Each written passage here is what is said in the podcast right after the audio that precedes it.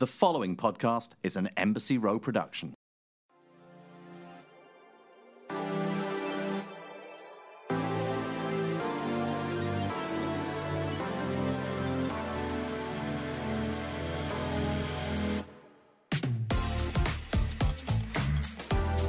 So, Melissa, I know very recently in Beauty News we covered the launch of the brand Reflect by, you know, the female gamer that was really focused on, you know, blue light and blue light protection, and the brand launched, and it was a lot of pomp and circumstance, a lot of attention. I know you and I were really excited about it. A gamer who's normally in a predominantly male world coming out with, you know, a beauty product. And while I don't know what happened with the brand sort of taking a step back or shutting down or whatever's going on with it, it did make me wonder, with all of the buzz around the damage to our skin from blue light, like, did we maybe take those facts a little too far? Do we think that, you know, maybe the blue light, while I know it's affected my eyes,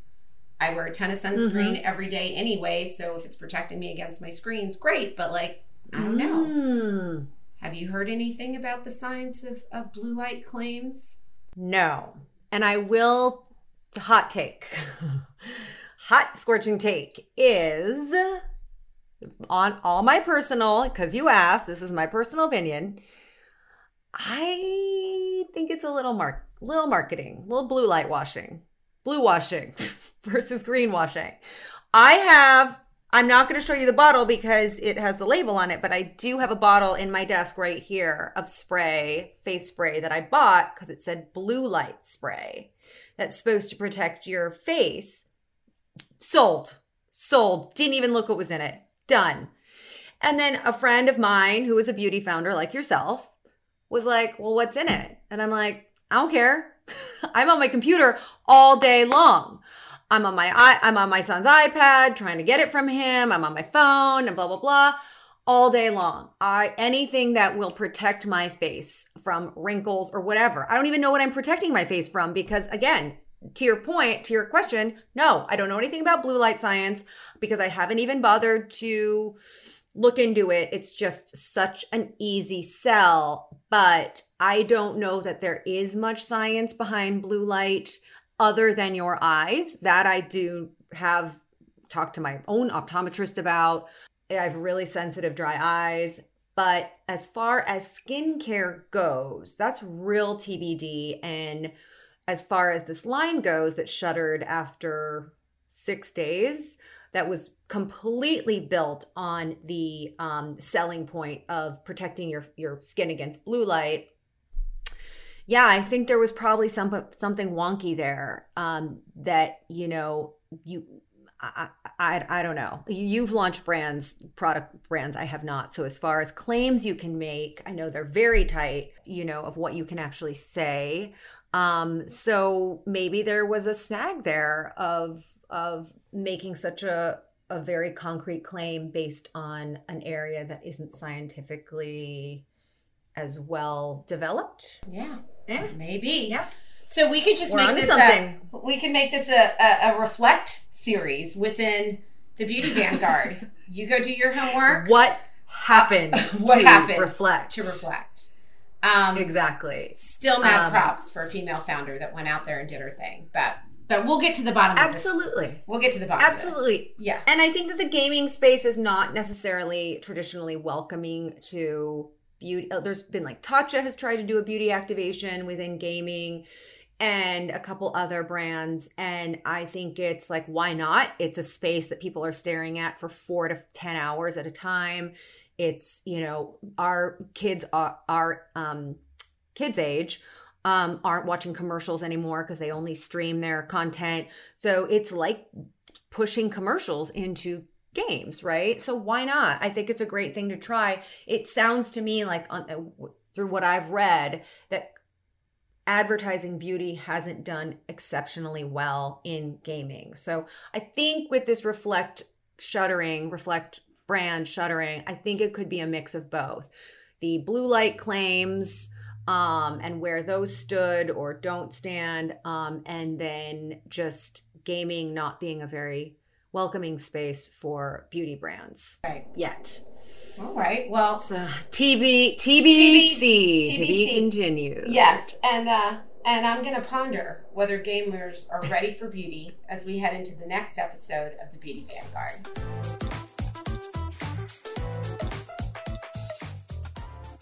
David Yi is the co-founder of Good Light, a Gen Z personal care brand that believes in beauty beyond the binary. He's also the editor-in-chief of Very Good Light, a beauty publication dedicated to redefining masculinity, and the author of Pretty Boys: Legendary Icons Who Redefined Beauty and How to Glow Up Too. He's also a former fashion editor, having written for many well-known publications, including Women's Wear Daily. Due to his strong focus on inclusivity, David has received a GLAAD Award and 2 Webby nominations, and was named one of 25 people changing the beauty conversation in Marie Claire magazine. We're thrilled to have him here with us today. Welcome to The Beauty Vanguard, David. You have such an amazing beauty background that spans editorial to starting brands, but before all of that began, we would love to know about your beauty journey and your earliest influences and experiences that have informed the, you know, your views and ideals about beauty. Sure. I grew up in Colorado Springs, Colorado, as the lone Asian American in my non-Asian American school. I mean, as you could probably imagine, in Colorado, it wasn't very diverse. I think that as Asian Americans, you kind of veer towards two paths when you grow up in a predominantly non-Asian American space. One path is you want so much to be embraced and accepted that you kind of want to slough everything from your immigrant self, and you just want to be the predominant race, right? Or you become hyper vigilant and hyper aware of who you are, very self-aware, and you become militant with your identity. Mm-hmm. And the latter was me. I was always proud to be Korean. I never wanted to be anything other than Korean. Had no friends. People thought I was a freak. But for me, I was like, this is who I am. My parents are proud Korean immigrants. We may not have much, but their power and their pride for who they were and are translated to me. And I am fluent in Korean. I love my Korean food, love Korean pop music and K-dramas before it came a thing, before Squid Games came along. I'm like, now everyone's like waking up to, you know, the beauty of my culture. But growing up Korean with soap opera, everybody's obsessed. The Korean soap operas, K-pop. You know, my parents, they groomed themselves and they pampered themselves with all these potions and elixirs. And I was always like, why is it that my dad is so obsessed with like beauty? Like, why is he always drenching himself in the mirror? What is he doing in the bathroom? But I realized that that was his way of surviving this cruel world that didn't really embrace his immigrant self, his non-English speaking self. It was that 5 minutes of preparation before the day started. It was looking in the mirror, confronting himself, you know, hugging his face and coming to terms with who he was, that self-actualization practice. And 5 minutes before he went to bed at night where he could reflect, where he could really understand if he achieved his goals to achieve that American dream. And I think for me, you know, beauty is more than just vanity. It's what my dad taught me in that bathroom when I was 5 years old. It was about self-transformation, self-love, and radical self-love, you know, understanding that the world may not embrace you. The world may think of you as less than, but you will not allow yourself to believe in that because you are practicing that self-care every day in the morning. And that's something that I'll always remember and take with me.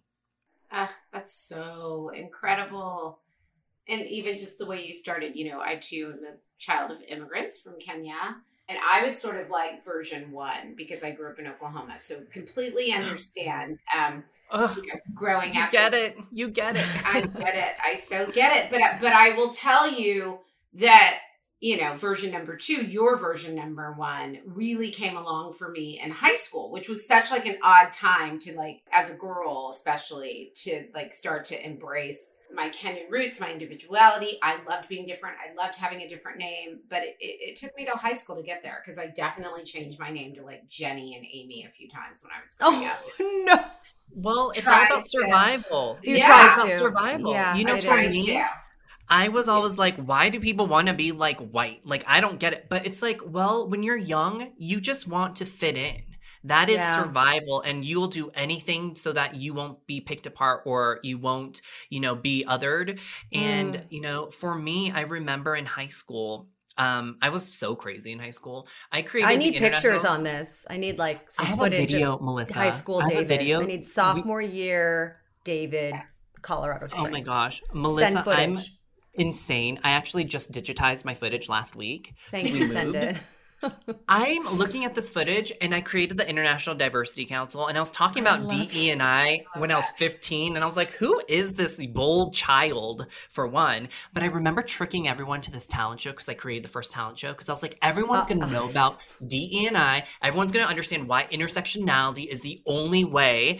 And now looking at it, I'm like, I was ahead of my time, and I was insane. You were really ahead of your time. Really I'm on stage wearing a Korean hanbok because we had a fashion show. I'm singing a K-pop song in front of mostly all white people, and they're all confused. I'm going to send you this footage. I love you. And I'm like just immediately going off and popping off. But that was always who I was. I was always an advocate. That's why I wanted to become a journalist, because I never saw myself on screen, and you have to be the change that you seek. And so that's why, to me, diversity, it was never trendy. This was always who I was. I was always about uplifting and understanding that only through storytelling can we pull through, can we go farther, can we walk to our future, right? And that's why beauty is also an industry that is just so powerful, because beauty is that inclusion, beauty is that equity, that parity that we've been looking for. It totally is. I have a feeling no matter what industry you got into, though, or what profession you chose, you'd be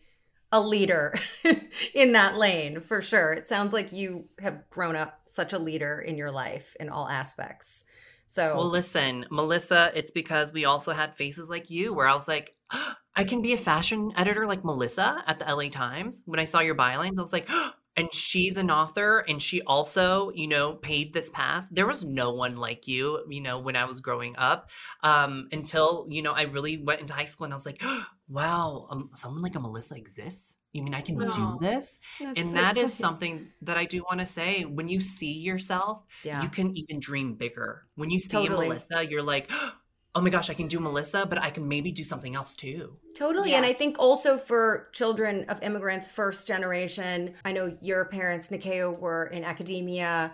My dad's a lawyer, and my mom's in finance. Like, I mean, there's a lot of children of first generation children of immigrants that were expected to be, you know, doctors, lawyers, engineers, you know, professions that make money. And that makes sense coming, you know, with parents coming from other countries and sacrificing a lot to, you know, have their families here in the US. But it sounds to me like your family was really supportive and embraced your creative endeavors, really, you know, paved your way to beauty with your dad and his skincare and his self-love and self-care in the mirror. I love that story. Well, I don't want to digress, but it's not like my parents agreed with all of my life choices when I was a young person, because I was crazy. Who's due? I thought I was going to be a K-pop star. So I was like, Mom and Dad, listen, I love to sing. I love to perform. And my dad told me this Korean saying. He was like, the special black pig from the countryside. When he goes into Seoul, everyone's a black pig. And I was like, what are you trying to say, Dad? And he's like, I'm trying to say you're not special. You might be special in the country in Colorado, but you go to Seoul and you're not special. And so my parents sent me by myself when I was 14 to Korea to audition for K-pop. Because they're like, the sooner you fail, the sooner you're going to go to Harvard, which I didn't go to Harvard. And so I went to Korea, and this is part of my story too. I auditioned for every single agency out there, and I ended up coming back because I was too afraid to pursue it. But but listen, they let you. They did it. They sent you. You tried it. They sent me. They sent me by myself because they wanted me to fail. They're like, the sooner you get this out of your system. they let you get it out of your system. Right. I still think that there's room and there's a path for me to become my K-pop self. Never, Mom and Dad. 1,000%. I think you could be the 9th or 10th. The geriatric BTS. K-pop. They seem to have a lot of members, but I think they could use one more. The old one. That's what they would call it. The old one. That's okay. Seasoned. The seasoned.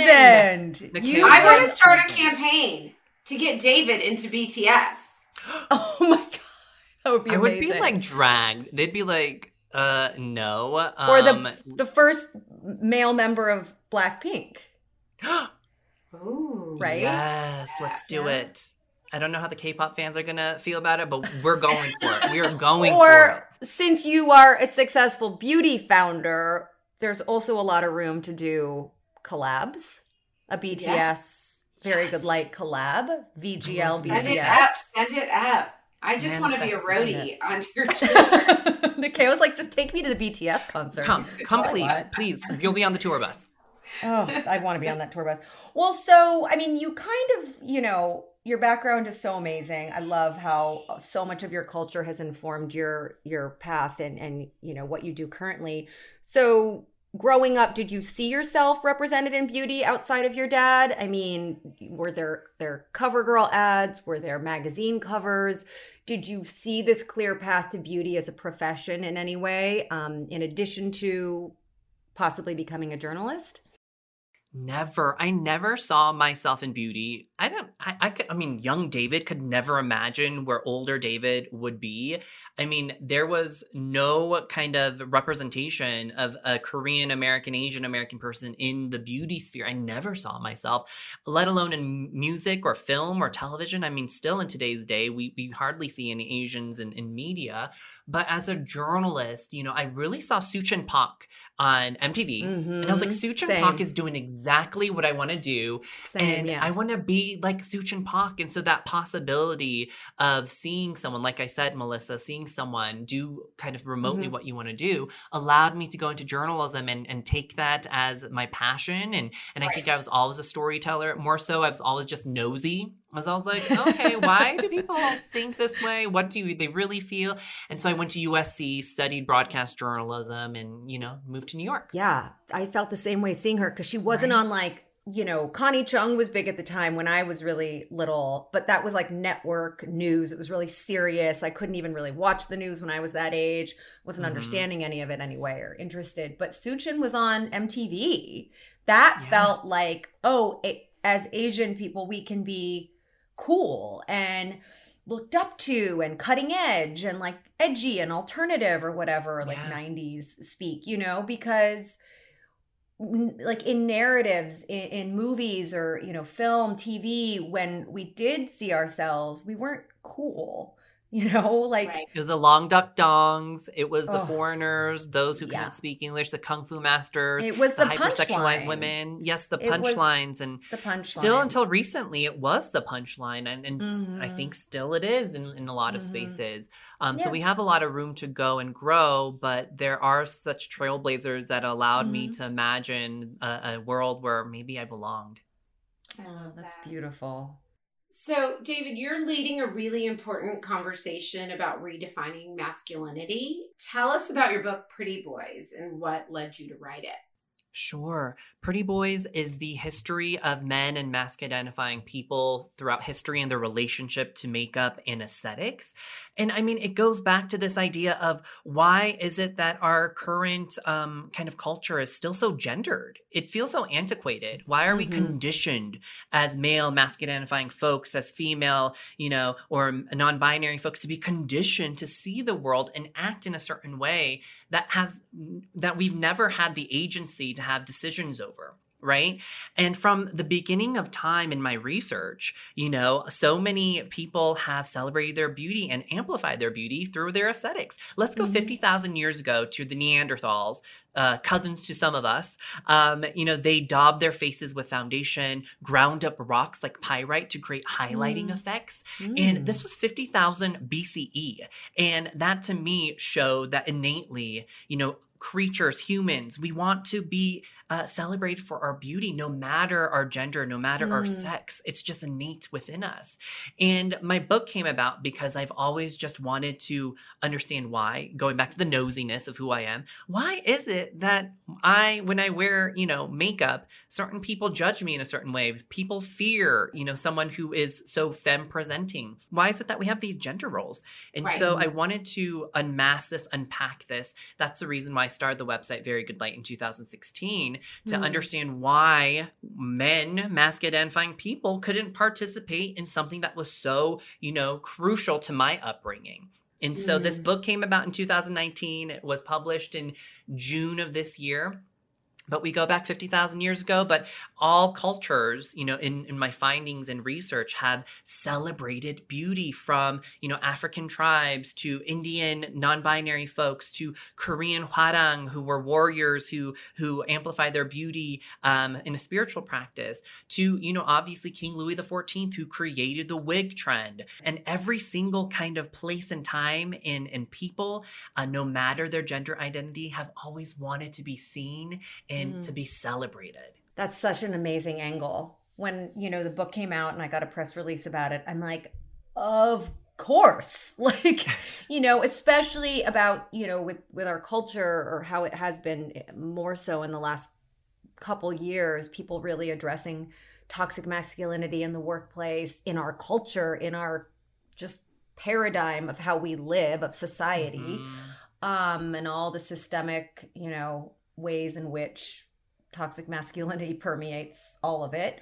You know, yes, it's patriarchy. The patriarchy. It's just such an awesome conversation to be putting out there in a beautiful book, by the way. It's really just stunning to look at and exciting to just pick up, to open this conversation to maybe a lot of people who haven't thought about it, or maybe thinking differently, or maybe fine with the way things are. Right. But it's not obviously fine. So I think we need to be cognizant and aware of why we are living and existing in a certain way. I mean, I go back into history and look at why and when gender roles were created, and they were really created to be divisive so that men would have the power, women were seen as incapable, and this all happened in Europe during the Enlightenment period and the scientific revolution. It was the first time when the female skeleton was published, and this was a big deal because men can finally say, hey, look, women, their bodies are smaller, their skulls are smaller, their brains are smaller, so that means they're incapable. And anything to do with, you know, women, or what was considered frivolous, feminine, was considered as less than, and if you were man who participated in these feminine actions, you were seen as despicable.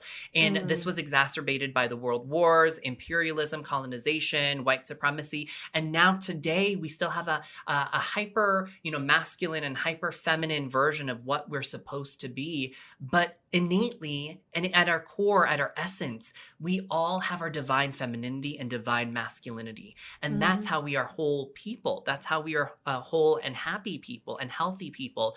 But I think it really has to do with unlearning and unpacking and not being so afraid of letting go. I mean, so many men are fearful. When I have some conversations with straight cis men, they're like, oh my gosh, what do you mean? Like, makeup? Never. What? No. And it's kind of like, let's unpack that. Why are you so fearful? Why are you so afraid? And I think that when you ask these questions of what masculinity, what femininity means, why we exist in this space, why we think about things in a certain way, that's what, when people's brains start ticking, they're like, why is it that I can't wear high heels? Why is it that I can't, you know, pump iron as a woman? Why is it that, you know, and you question why, that's when you go on this rabbit hole, and that's when the transformation begins. 1,000%. Yeah, I mean, look at how, like, people reacted to Harry Styles and, you know, react to Harry Styles. It's like, what is it that provokes you so much to a place that you are uncomfortable and fearful and just perturbed in a way that, like, that says so much more about you than it does about him or anyone that, you know, crosses gender lines in that way. But I also love that you are really, you know, and it's what we're doing at 13 Lune, like, you know, kind of taking beauty and flipping the script and sort of, you know, utilizing it in a way to create new conversations that go beyond beauty, outside of what has been the traditional sort of straightforward narrative. You know, speaking of another book besides yours that I'm obsessed with is called The Beauty Myth, and it's by Naomi Wolf. There's a chapter in it called Culture. And I mean, she's, you know, a feminist writer, so she comes from a place of, you know, writing through the lens of feminism, but she basically breaks down how beauty has traditionally been designed to keep women down, right? Because we are the primary target traditionally, the customer. And it's like you're walking through the aisles and everything's about shrinking this and growing that or shaving that or enlarging that or plumping this or deplumping that. I mean, there's just no end to how we can be preoccupied with products, right? There's always some way we should be, according to patriarchal society, improving upon ourselves. And she makes the case in this chapter that beauty traditionally is just another way to preoccupy us, to keep us down and distracted, right? I mean, that's a very specific angle, and I definitely agree with parts of that.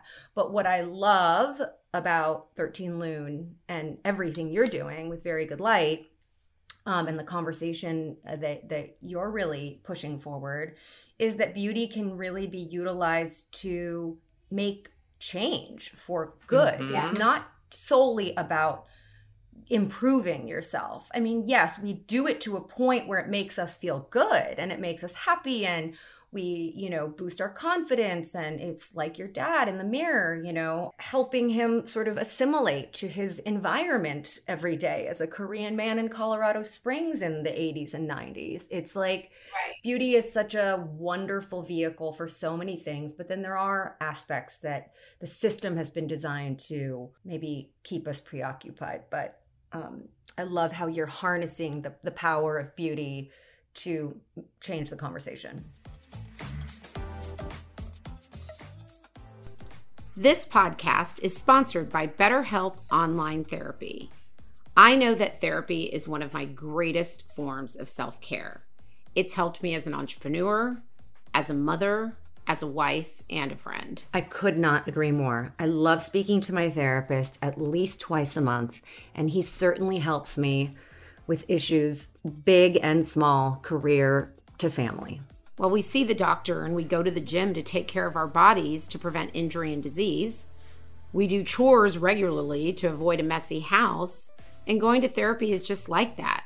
It's routine maintenance for your mental and emotional wellness to prevent bigger issues down the road. BetterHelp is customized online therapy that offers video, phone, and even live chat sessions with your therapist, so you don't have to see anyone on camera if you don't want to. It's much more affordable than in-person therapy, and you can start communicating with your therapist in under 48 hours. Why invest in everything else and not your mind? This podcast is sponsored by BetterHelp, and the Beauty Vanguard listeners get 10% off their first month at betterhelp.com/TBV. That's BETTERHELP.com/TBV. And now, back to the Beauty Vanguard.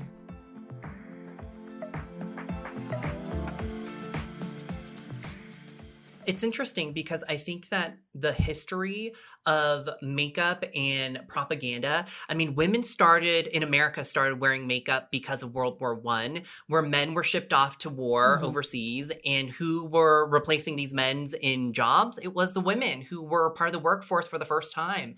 And they were going into manual labor jobs such as factories or working, you know, in the postal service. But the American government, they didn't want American men to feel disillusioned or replaced or eclipsed. And so they're like, okay, women, you have to be cheerleaders now. Mm. You have to wear makeup, do your hair, wear pantyhose, and become hyper feminine. And so there's a lot of these makeup propaganda ads that said, if you're not wearing makeup, you're not patriotic, you're un-American, if you're not dolling yourself up. Wow. This is when the pinup girl started to come about because, mm-hmm, you know, men wanted to feel inspired. They wanted to feel like they were cheerleaders at home.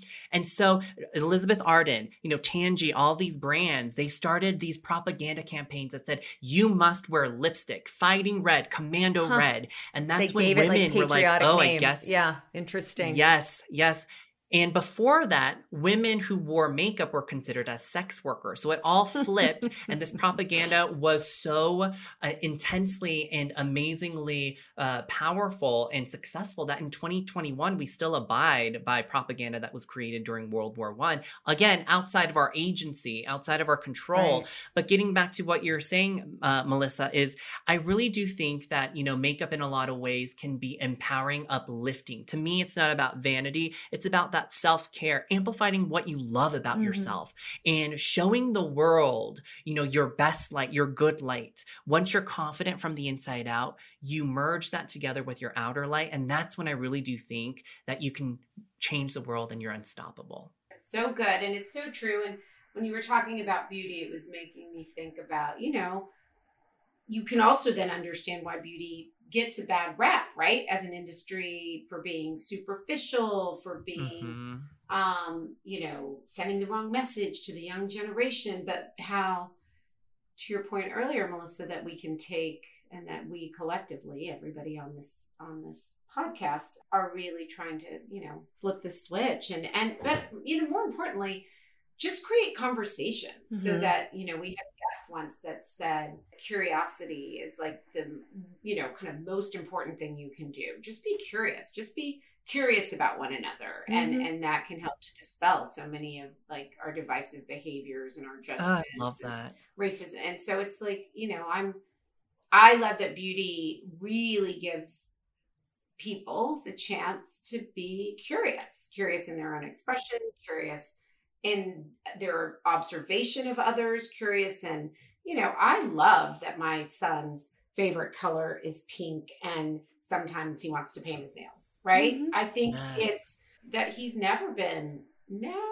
afraid to say, you know, what his favorite color is or, you know, do the things that maybe when I was growing up in the 80s, you know, when I was his age, that maybe people would judge a little bit to do. And I love that he's, you know, growing up in a place that is so, you know, these are the beautiful parts of LA, that he's growing up in a place where like people just don't care, right? They're like, you do you, right? And so I think, gosh, what the freedom that children that get to experience that kind of lifestyle growing up in that space and that freedom to be themselves, what strong individuals and strong adults that were in the, you know, are in the making.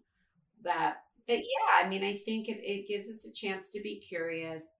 I mean, women didn't stand a chance. You're either a sex worker or you're trying to take a man's job. I know. Jesus. Yeah. I mean, shit. The patriarchy, it's so crazy. It's still so pervasive today, right? Exactly. I think that there's so much work that we have to do, but it's about what you said, being curious and wondering why and questioning why. You know, even the color pink, in the 60s, it was a marketing thing, where before the 60s, pink was for boys and blue was for girls. So pink was resembled blood, red. And so that's why young boys were considered to be more, you know, aggressive. And so pink was for boys. It was marketing that changed that. And now blue is for boys and pink is for girls. So we need to question why, even with colors. Why are they gendered? Right. Everything has a starting point and an answer. We just have to do our research. And that's why history is so important.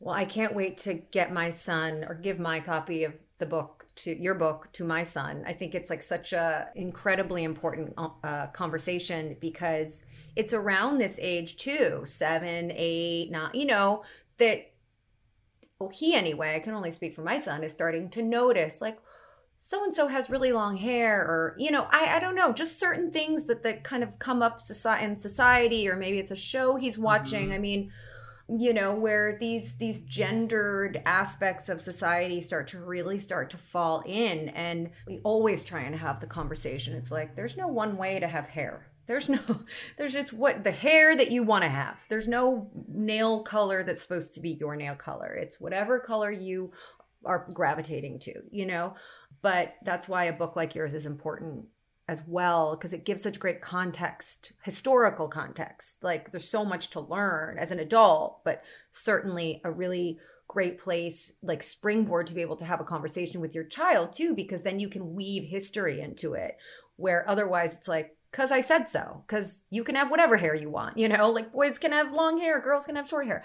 But it's great to back it up too with this awesome history and a fun to look at, fun to read book, just to keep going back to and educating yourself. And what a vibrant time to be alive for young people, especially because the biggest stars now, you know, express themselves. Like BTS are the hugest stars, but they happen to wear makeup and have colorful hair. Lil Nas X, totally. Right?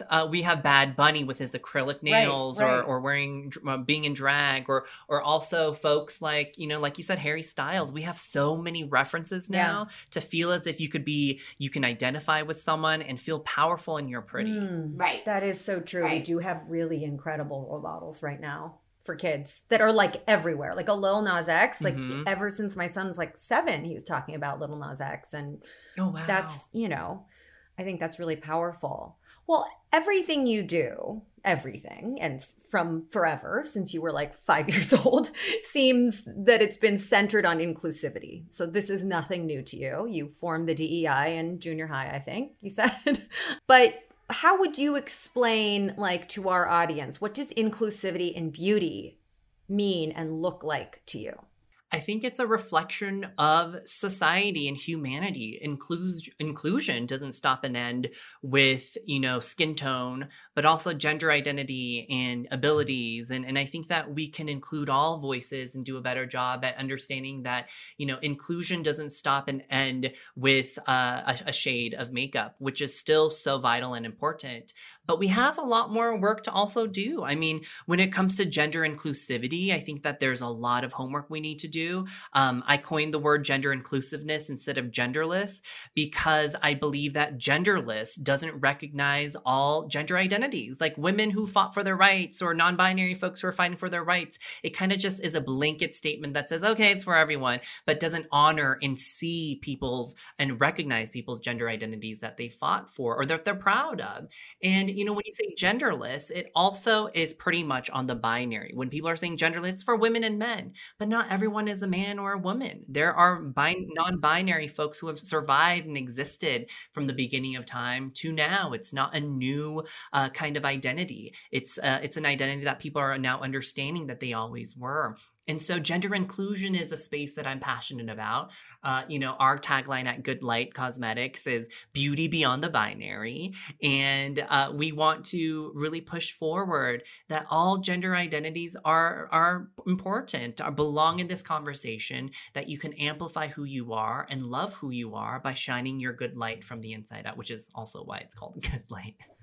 Love it. You need good light. Outside and inside. I'm learning about, exactly. You know, when I see a photo of myself, I'm like, oh, it's the light. It's all about that light. But yeah. All about the lighting. All about the lighting. Gender inclusivity versus genderless. I love your explanation of it. It's so important to pay homage, recognize, represent, not just the binary. Semantics and words are always changing. I mean, we're always coming up with new words that are more exact and precise, but I think genderless is kind of last decade and gender inclusiveness feels good for the moment. And right now, I think that's a more embracing term. It's a more inclusive term. And I hope that we can use that more. Like, this is a gender inclusive brand. It's for all genders. Everyone's welcomed. And so I'm trying to, you know, bring that more into the forefront of the conversation. I'm definitely going to incorporate that into anything that we're developing, and gender inclusive, because we've said, you know, I'll be working with chemists, and you know, we'll say we want this to be sort of, you know, non-binary, but I like gender inclusive. It feels more inclusive. So I'll start using that term in description to the things that we're putting out into the world. But you know, speaking of that, beauty is about putting things onto ourselves, and you know, with your book, with your uber interesting life, with your passion for the arts and music and your line, your brand, you know, you're putting a lot on. How do you take it all off? How do you just give yourself, David, time to decompress, reflect, all the things? I love reading. I love reading ever since I was a child. So that's how I decompress. I take a lot of hikes because I'm in Colorado now.